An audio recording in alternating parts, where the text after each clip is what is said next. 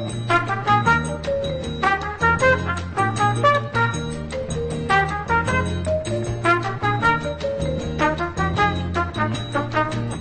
you talk about dulcet tones, it's very possible that what you're talking about is Herb Alpert and his Tijuana Brass. When you talk about dulcet tones, other times it's very possible that you're not talking about the voice of full-time employee Dave Cameron. However that may be, it is in fact that same Dave Cameron who is our guest today on Fangraphs Audio. Hello, I'm Carson Cistulli, and this is Fangraphs Audio. In this particular edition of the podcast, we witness the much awaited return of Mr. Dave Cameron to same pod. In what follows, you can hear Cameron and myself discuss the pros and maybe mostly cons of attempting to offer a Fangraphs official position on end of season awards. Hear Cameron's opinion on the close-ish wildcard races as we near the end of the season. We discuss which teams, uh, because of their pitching staffs perhaps, or a certain balance between left and right-handed batters, might be best situated for the playoffs. And finally, uh, and totally a, a not a non sequitur, we discuss the Nationals rotation for 2012. Cameron discusses at some length some guy named Stephen Strasburg, while I, perhaps in a futile attempt, celebrate the contributions of Tom Milone and Bradley Peacock. All of that, and slightly more, on this edition of Fangraphs Audio.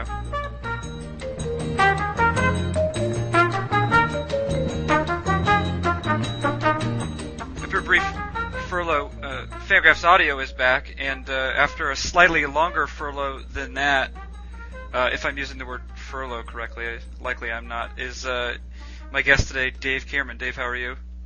Good. How are you? Good, I'm well. Joining us from your southern home. Indeed. Full of platelets? Is that what's happening? Well, I wouldn't say I'm full of platelets. I have been uh, platelet rushing because they were uh, quite low. Right. Uh, yeah, and we should uh, we should just we'll just do a, we'll do a health status update. Of course, you're uh, well, you've crushed leukemia, but now you're just what you're protecting your body from uh, from more from it coming back, and also from anything that might happen from the chemotherapy. Is that right?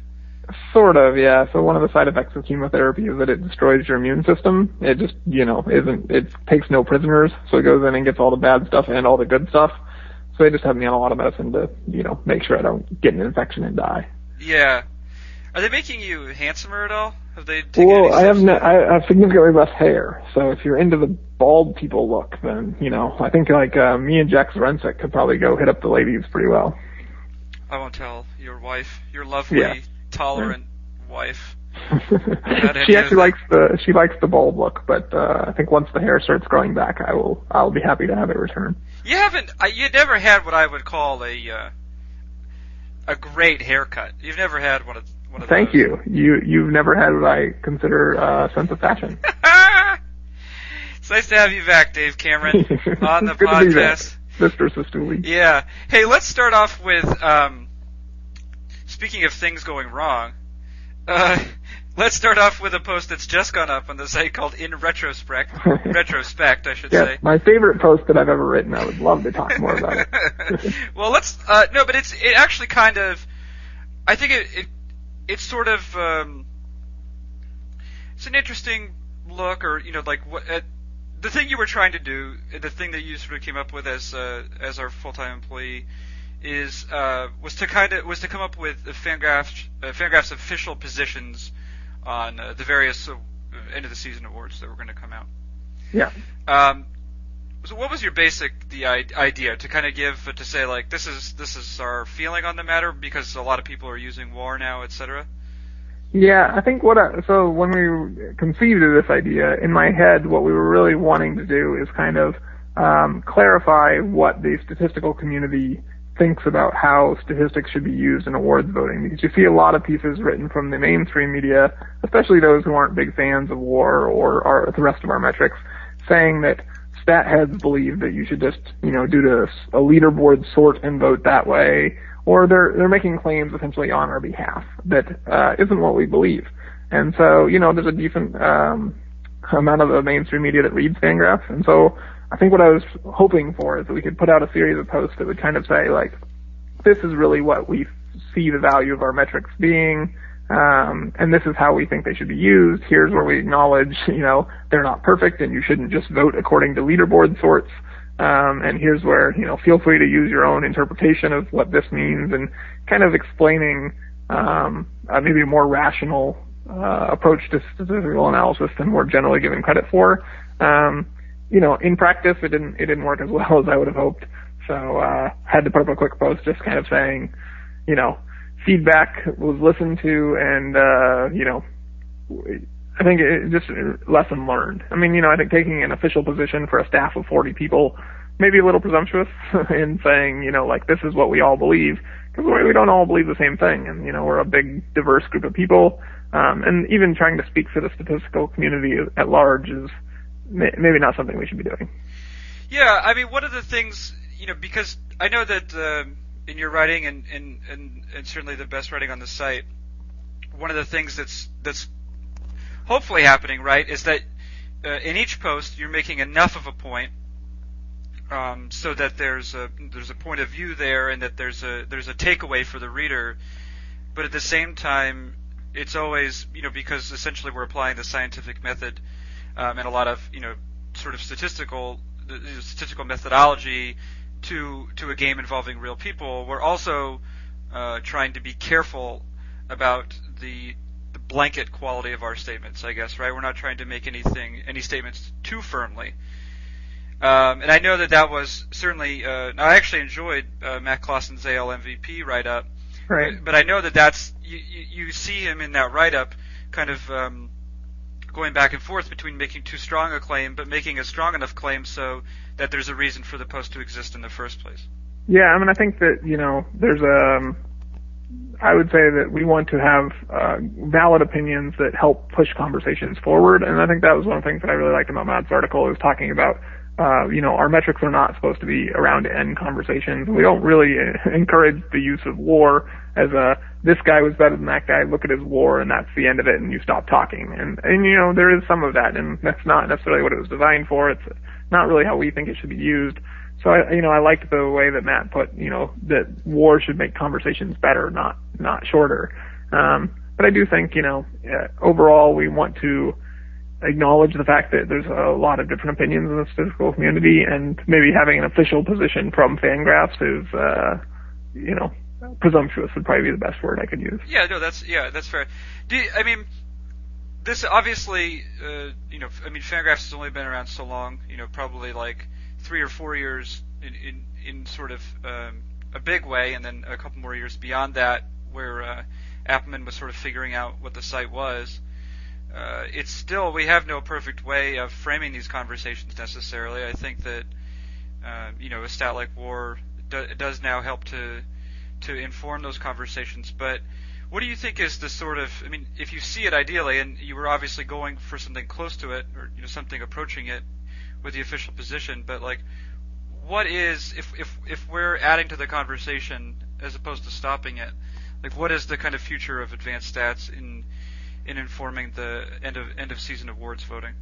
Well, I think you know, uh, and what, this is one of the things that Matt did a good job of touching on is I think that these awards, especially War, does a really good job of kind of identifying who the valid candidates are. So I mean, you look through the history of MVP voting, maybe the most egregious one you can think of is Juan Gonzalez in 1996.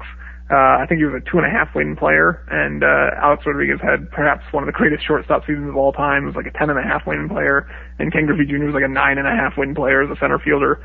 I mean, these were like that that wouldn't happen anymore. Juan Gonzalez would not win the MVP in 2011, uh, and you know I think we or at least have the tools to say these people are real candidates. Now, if you want to try and pick between them, that's a little tougher and still requires some discussion.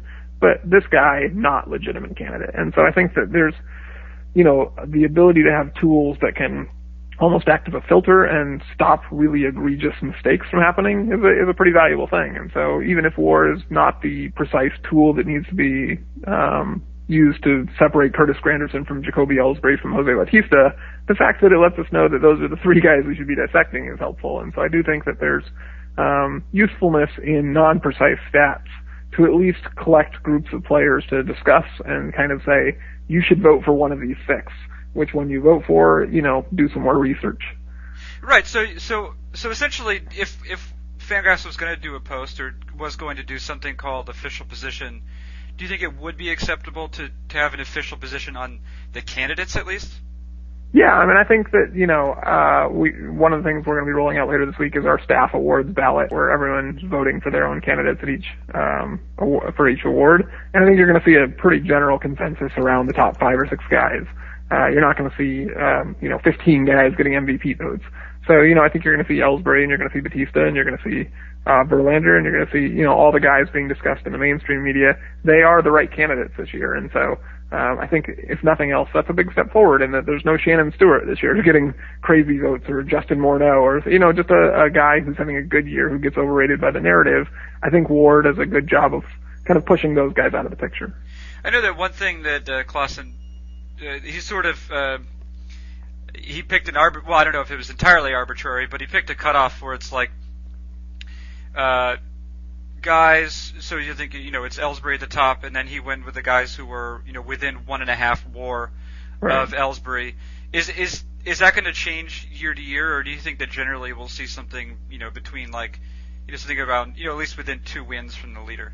Yeah, I probably would have gone with two, um, more than one and a half. I think, you know, if you look at defensive metrics and the margin of error around those in a single season, I think two wins is not a terrible, uh, barometer um, and then if you're going to introduce pitchers into the discussion, I mean, I think there's a decent case to be made that Justin Verlander has been better than his Fangraphs WAR would indicate because it's based on FIP and he's got a 235 batting average on balls in play. And you know, some of that's luck, but some of that's probably Justin Verlander too. So, you know, I think to include pitchers in discussion, maybe even push it to two and a half WAR.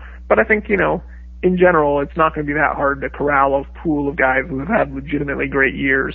And then you can dive in a little deeper to try and figure out which one you want to give the award to. But the corralling the pool should hopefully keep out the Juan Gonzalez's and the Shannon Stewarts of the world. Now, if we look at it from the point of view that that there's a list of candidates, I mean, I'll, I'll be honest and say that the end of season awards, I at least to date have not particularly interested me because there is so little reason on display. Uh, I mean, you know, in some cases, I guess th- there's an interesting conversation to be had. I like the idea that uh, advanced metrics, you know, you know, if they're not, I mean, probably better that they're not being obeyed religiously by the mainstream media, but that it's that it's part of the conversation at least. Um, I, I mean, what is the ultimate? What is the ultimate payoff, I guess, for caring about the end of season awards? I, in fact, I believe that you've written one. Uh, you've written a post uh, at some point in your life to somebody like something to the effect of "I don't care anymore." Right. What was the what was that post, and have you changed your mind? I think I wrote that last year actually, and it still mostly holds. That I don't really care who wins the end of the uh, season awards. I mean, people ask in the chats every week, you know, who who would you vote for? I'm like, you know, pick one. Like, I think Jose Bautista has had a great year. Jacoby Ellsbury has had a great year. Justin Verlander's had a great year. If you give any of them the trophy, it's not really going to change my life at all. But I think in that post specifically, my argument was that I don't really care about the opinions of other people as a collective who have laid out a criteria that I don't really agree with. So like when, you know, if people are going to say, I think the MVP can only come from winning teams, that's fine. I don't necessarily share that view. And if you give an award based on that criteria, I'm not really sure why it should matter to me all that much. And so, um, you know, I, I realize this is historical, um, you know, it factors into the Hall of Fame and it factors into kind of how players are perceived long term. But I think with the amount of data we have, uh, and the amount of video that we have, it's not like a guy who puts up a 10 war season. If he doesn't get the MVP, he's not going to be forgotten. We're going to know that he put up a 10 war season and we're going to be able to talk about that for a really long time. So I don't know that we necessarily are so reliant on the awards anymore to tell us the history of baseball because we have so much documented history of baseball from this era. Well, okay, so we're sort of focusing on the in for good reason because it's September, uh, the end of the season, and of course, uh, maybe perhaps somewhat surprisingly, uh, the end of the season is maybe slightly more interesting than it looked like it would be a couple weeks ago. Um, a couple races have developed that weren't that also weren't there a couple weeks ago, and those are the uh, the NL Wild Card, uh, where the Cardinals have at least shown some life, um, or perhaps more to the point, the Braves have done done the opposite. Uh, and actually, a, a similar thing's happening in the AL wild card, uh, where the Red Sox, uh, whose fans you ordered not to panic last week, uh, have perhaps, um, well, they've they've perhaps given their their uh, fans some reason to panic uh, because they're up now uh, only by two over the Rays. Um, although the uh, schedules uh, the schedule favors the Red Sox here on out. Either of those uh, races or both of those races of any particular interest to you, and do you think uh, anything surprising will unfold from them? I mean, they're of interest in the fact that they mean that we have meaningful baseball games longer. I mean, I think realistically, if the Red Sox would have taken two of three over the weekend, and the Braves would have played better, and Craig Kimbrel didn't blow a save to uh, Omar Infante last night, we would have been looking at the last eight or nine days of baseball and not having a single meaningful game the rest of the way. And so, you know, I think that the the fact that we have at least games that could, you know, I don't think the Orioles are going to beat up on the Red Sox, but it could happen. I mean, the Red Sox pitching isn't very good right now, and uh, you know, if the Orioles put up 15 runs a game, uh, that you know, it can make an interesting final week of the season. I don't think either Boston or Atlanta is going to lose their spot. I think they have strong enough leads that it's going to hold up. Um, but at least it gives us interesting baseball over the last week. Yeah, I mean, do you do you take any pleasure? Uh, well, of course, as a Mariners fan, uh, this is relevant to you. Uh, do you take any pleasure in in games where there's no uh, sort of playoff baseball at stake? Yeah, well, if I didn't, I would have stopped watching baseball a long time ago because very few of my uh, Mariner watching games have involved any kind of playoff aspirations. But uh, you know, I think there's interesting stuff to be found in almost any game. Uh, you know, there's often young players who are interesting to watch, or um, guys who've made dramatic changes. I mean, there's usually some some story to watch in a baseball game. But I would be uh, crazy to say that a baseball game where the result was uh, significant factor in a playoff race wasn't more interesting than two teams who were just playing out the string. So, you know, like Seattle and Cleveland played yesterday, did not hold my attention, you know, as, as much as, uh, you know, the Boston, uh, Baltimore game did because it, that game had an impact on the playoff races. And so, you know, I think the added drama of this game matters. Uh, certainly makes games more interesting, even if every game is interesting in its own way. Yeah, actually, uh, and I will get the theoretical, but only very briefly. Uh, there's some work by uh, he was a, a French uh, sociologist named Roger uh, and he did some interesting writing on games and, and what makes them interesting to us. And one of the, uh, I guess one of the criteria is that like you have the sense that your that the players is sort of your surrogate on the field, that there's a sense of urgency. Um, and I wonder, I, uh, probing the depths of my own soul, it seems as though if I'm watching a game and I know that the player that there's like very little at stake for the example, uh, for example, that Seattle Cleveland game you mentioned yesterday, uh, it's harder. You get the sense that even if the players, I mean, some of the players are playing for pos- their positions, right? Like, um, I don't know, Luis Rodriguez has some incentive to play well, or Kyle Seager has some incentive to play well at third base for the Mariners for his own personal, you know, uh, interest but you don't necessarily get the sense the team needs to win. do you think that's the biggest factor? Uh, yeah, I mean, I do think that there is, you know, uh, the individual storylines, uh, certainly outweigh the end of game results. And so, I mean, you know, like, uh, the Mariners won a game the other day, uh, where Tom Wilhelmsen, who, uh, you know, was a, a bartender for five years after quitting baseball, got the victory, and Steve Delabar, uh, got the save. Uh, I might be getting that wrong. But, the, but Steve Delabar was a, a school teacher in, in uh, the spring, and before he walked on and got a job and got himself to the major leagues. And it's not that the Mariners beating the Yankees was any kind of cool accomplishment, but there was this really interesting story where a guy who quit baseball for five years uh, set up for a guy who was uh, a school teacher in April, and these guys combined to beat the Yankees. And uh, you know, I think in in aspects like that, you can say this is an interesting story. This is uh, a cool, at least personal victory for these two guys who may or may not have major league futures. But you know what? They got themselves a win over the Yankees, and that's something they'll be able to tell their kids and their grandkids about. Right. Will you tell your kids and grandkids about it? Uh, probably not. Okay, so the uh, the story only goes so far. The um, uh, there are a couple other uh, sort of uh, uh, 2012 stories that I'd like to look at in a bit if we have time. Uh, but in in terms of uh, heading into the playoffs, I, I've a thing that I don't maybe know uh, everything about, maybe I have some suspicions about, is what necess- is what makes a good playoff team. Uh, I, I, you know, we know to to a certain degree randomness is at play in a five or seven game series, especially five game series. Uh, but however, uh, there must be certain teams that are uh, particularly well situated for the playoffs. Can you talk maybe about the criteria?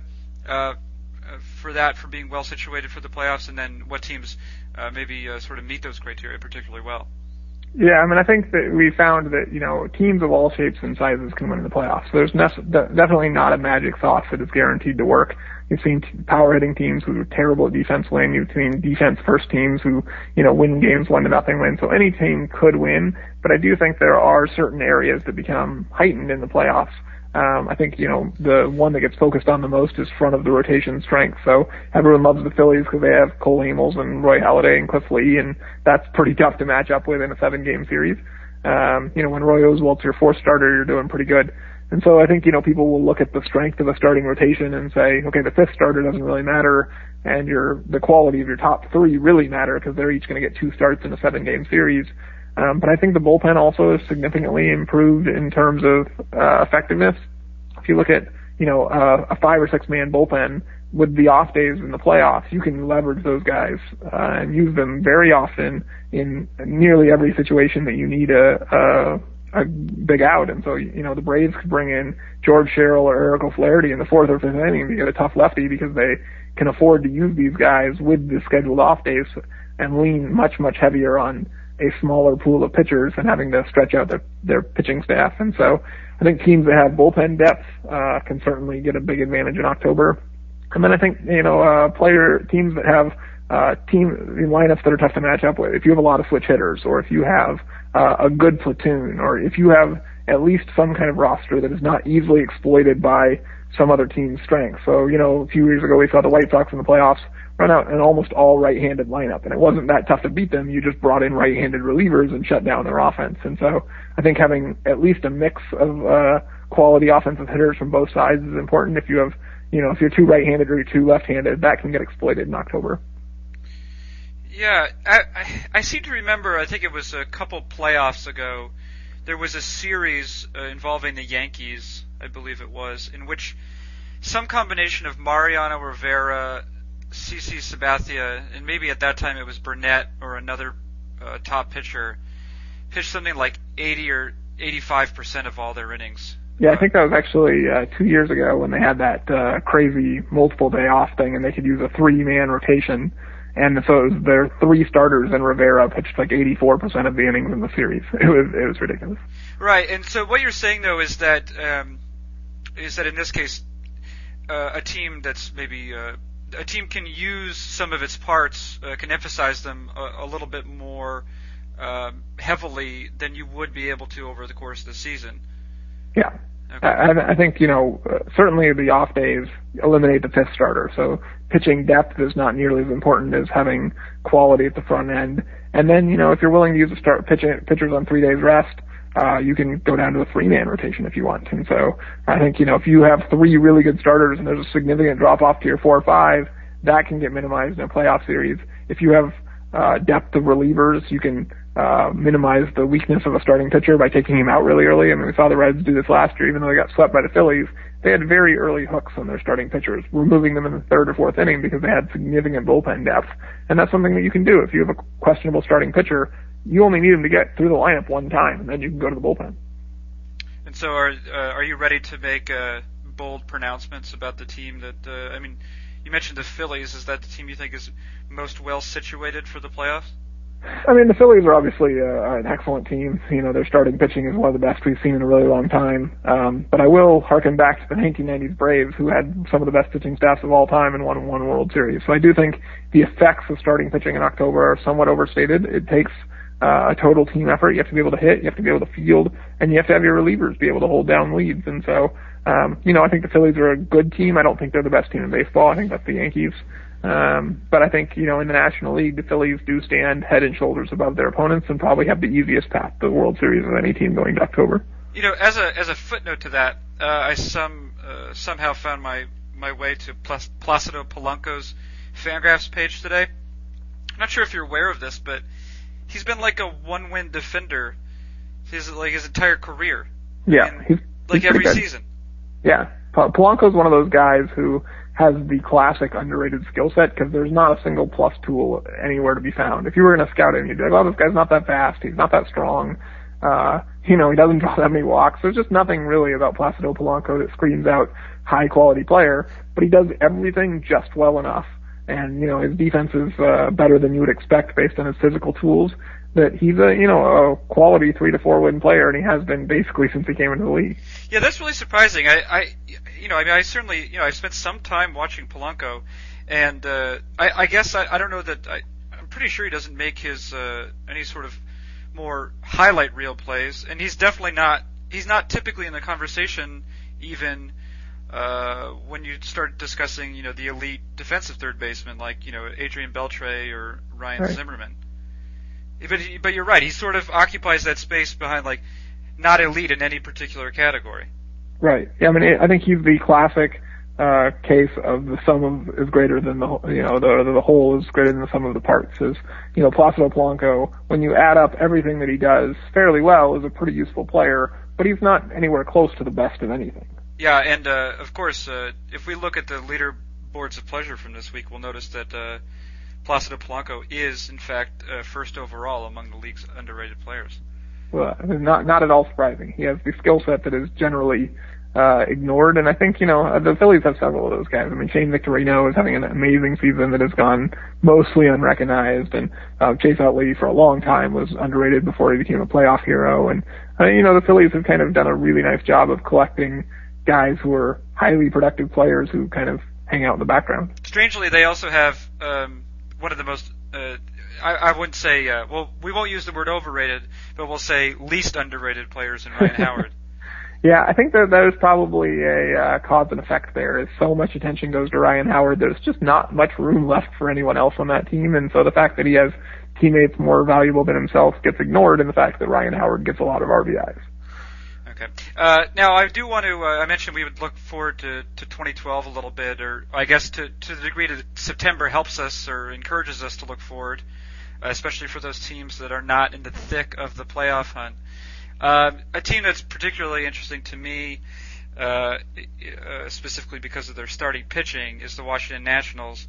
Uh, I think it's more than one guy. You're at least interested in Stephen Strasburg. Uh, what do you what do you see for, I guess uh, Strasburg? I mean, is he basically the same guy that you've that you remember from before? Well, I think that's the interesting thing is that, you know, during Strasburg's rehab, there was a lot of talk that the Nationals wanted to get him away from being a high strikeout guy and get him into being a pitch to contact guy in order to be able to go deeper into games, not throw as many pitches. It'd be better for his health. Uh, I started working on a two seamer. There was a lot of talk that he was going to come up and be this ground balling machine. And then if you look at it, I mean, it's a small sample of like 12 innings over three starts.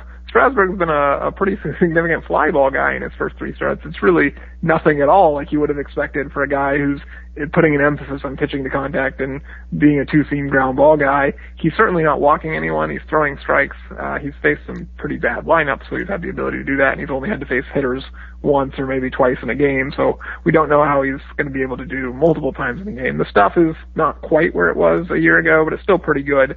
But I think it's interesting how Strasburg, for all the talk that he was going to come back as a different pitcher, I was actually expecting him to show up and run a, you know, two to one ground ball to strikeout ratio, and um, we haven't seen anything close to that. Yeah, what's what's the deal with that? I think his his uh, ground ball rate, uh, grant you know, granted it's early days, but uh, he was typically running a slightly above average one. Now it's in the uh, 34, 35 region. Uh, is that because I know that you know typically a, a two seamer will generate a lot of ground balls? Is uh, is he doing anything different in terms of a pitch mix, or is that putting you on the spot? You know, I mean, from what I've seen, it doesn't seem that he's doing that much more in terms of uh, throwing more fastballs than breaking balls. That was another point of emphasis is they were going to try and make him more of a fastball pitcher and less reliant on his curveball, because um, there still is the belief out there that breaking balls cause your elbow to hurt. Um, and so I think, you know, uh, overall, that was part of the reason to expect Strasburg to come in as more of a ground ball guy. Is if he upped his fastball usage, lowered his breaking ball usage, you get fewer swings and misses and probably more balls hit on the ground.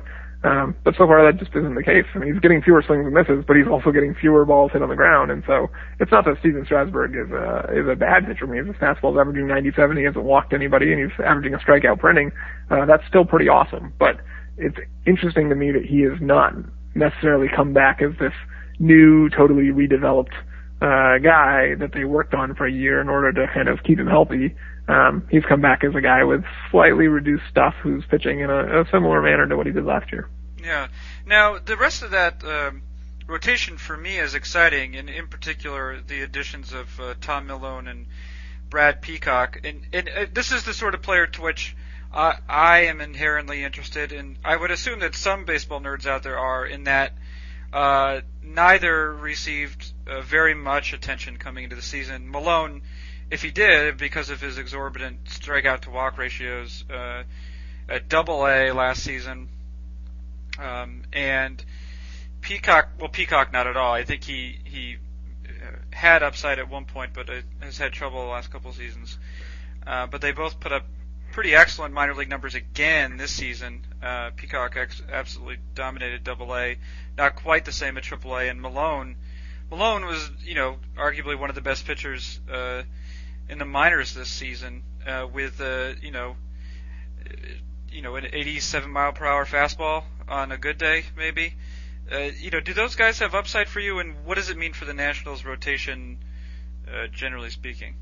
Yeah, I mean, I think upside is a tough word to use with a pitcher because pitchers are so variable. Uh, I don't think anyone thought Jamie Moyer had upside. Obviously, he's the guy that every soft tossing pitcher is compared to. But I mean, you could look through Cliff Lee.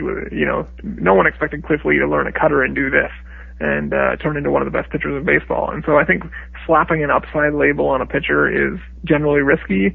But in the same time, we can look through history and say guys who throw 87 have a very small margin for error. And so if you throw an 87 mile an hour fastball, your secondary stuff needs to be amazing, or you're probably going to be limited to a pitch to contact guy who needs to not walk anyone and put the ball on the ground a lot in order to be effective. And so, you know, I think for Milone, there's a clear path to the kind of pitcher he needs to be in order to succeed, and that's basically the classic Minnesota Twins pitcher. Um, you know, the Brad Radkes and the Scott Bakers and the Kevin Sloweys of the world. He needs to be that kind of no walk um, middling strikeout, keep the ball in the yard guy in order to be effective. Um, simply because the, the of velocity doesn't let him rack up strikeouts. There just aren't guys that throw 87 and get a ton of strikeouts. And so, um, I think, you know, realistically in the major leagues, is he going to be a guy who's going to, you know, compete with the, the Verlanders and the Halladays? No. But could he be a decent major league starter? It, it's certainly possible. You know, one of the uh, interesting things to me is that I always like looking at uh, uh, major league equivalencies um, especially you know, um, well, you know, for both for the sort of intrinsic value and also uh, for fantasy purposes, of course, if uh, uh, you know one is trying to to mine the minors for talent. Uh, Milone seems to me like one of those interesting cases because if you just uh, translate his numbers uh, from AAA this season, I assume I don't, I don't know precisely what they'd look like, but I assume they'd be amazing because he was striking out you know, uh, uh, nine more guys basically per nine than he was than he was walking. Um, you know, and so you know, you mentioned a bunch of like control artists, and I don't have Kevin Slowey's uh, minor league numbers at hand. However, I, I don't necessarily remember him having a nine to one, you know, strikeout to walk ratio. Is this just a is this just a fluke, or is there is is it that Milone's command is so excellent? Is he feasting off of uh, you know, triple A type hitters or quad A type hitters in a way that he won't be able to at the major leagues? Yeah, I mean, I think we have seen uh, over the years that there is a certain type of pitcher who can do to triple A hitters what he cannot do to major league hitters. That there is an ability to uh, mix your pitches, throw pitches off the plate, and essentially outsmart young hitters who are not experienced enough to lay off breaking balls in the dirt and they, you know, haven't seen enough good off-speed pitches and changeups in order to discern it regularly enough that these guys who hide the ball well and, you know, mix a, a bunch of junk and throw it for strikes can do really well in the minors and they can't do nearly as well in the major leagues. I think there's a, a certain group of pitchers that we've been able to see who consistently come up and underperform their minor league numbers because the stuff's just not there. And so I think, you know, that's why uh, I would say a minor league strikeout to walk ratio, while interesting, needs to at least be accompanied by some sort of scouting report on this guy has an out pitch that will work in the major leagues. Because if you don't have an out pitch, he gets two strikes, you're just going to get into a foul ball battle where you just you nibble around the zone and, and the major league hitters are going to line it into the seats until you throw something they can hit, and they're not going to be chasing pitches three feet outside like a Wily Mo Pena might be. So you're just talking. Is is Yusmeiro Petit the uh, poster boy for the type of player you just described? Yeah, absolutely. He's definitely one of those guys who Statheads fell in love with because the strikeouts rates were phenomenal, and uh, scouts were like, "Hey, he throws 88, and there's there's just nothing there. It's all deception." And he got to the major leagues and he got bombed. And I think you know Yusmeiro Petit is a perfect example of this kind of pitcher who is doing something in the minors that just won't work in the majors. Yeah, it doesn't appear to have worked in the majors yet. or or ever in Ever. his case. Uh, okay, uh, Dave Cameron. Uh, I think that yeah, we'll let you go now. You seem to have uh, fulfilled your duties to the pod. Uh, do, you, do you have any other uh, bold pronouncements to make? Uh, I think I'm going to skip on the bold pronouncements and just uh, focus on staying alive. Yeah. All right. Well, good- good call. Uh, thank you very much for joining us, Dave. All right, thanks for having me, Carson. Right, and by us I mean me. That is the royal we. Uh, I am Carson Cistulli, and this has been Fangraphs Audio.